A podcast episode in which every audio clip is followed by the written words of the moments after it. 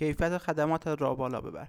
خیلی از ما فکر می‌کنیم اگه محصولی داریم نیازی به ارائه خدمات نداریم. یادن اگر شغل ما کار ما خدمات محوره در چه حد باید کارمون رو پیشرفت بدیم و چقدر باید رشد بکنیم. ببینید شما هر در هر کاری که باشید یک سری خدمات به مشتریان و مخاطبین خودتون ارائه می‌کنید.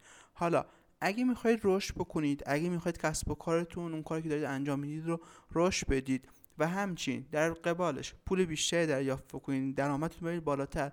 باید همیشه در حال افزایش کیفیت خدماتتون باشید. خدمات بهتری ارائه بکنید. خدماتی رو ارائه بکنید که مشتریتون مخاطبتون نیاز داره. شما کاری رو نباید ارائه بکنید. نباید کاری رو انجام بدید که مخاطب شما خواستار اون نیست و دنبالش هم اصلا نیست. باید همیشه دنبال این باشید که مشتریتون مخاطبتون چی می‌خواد و در کنار اون اون کاری که دارید انجام می‌دید رو هر روز به روز بکنید و کیفیتش رو بالاتر ببرید.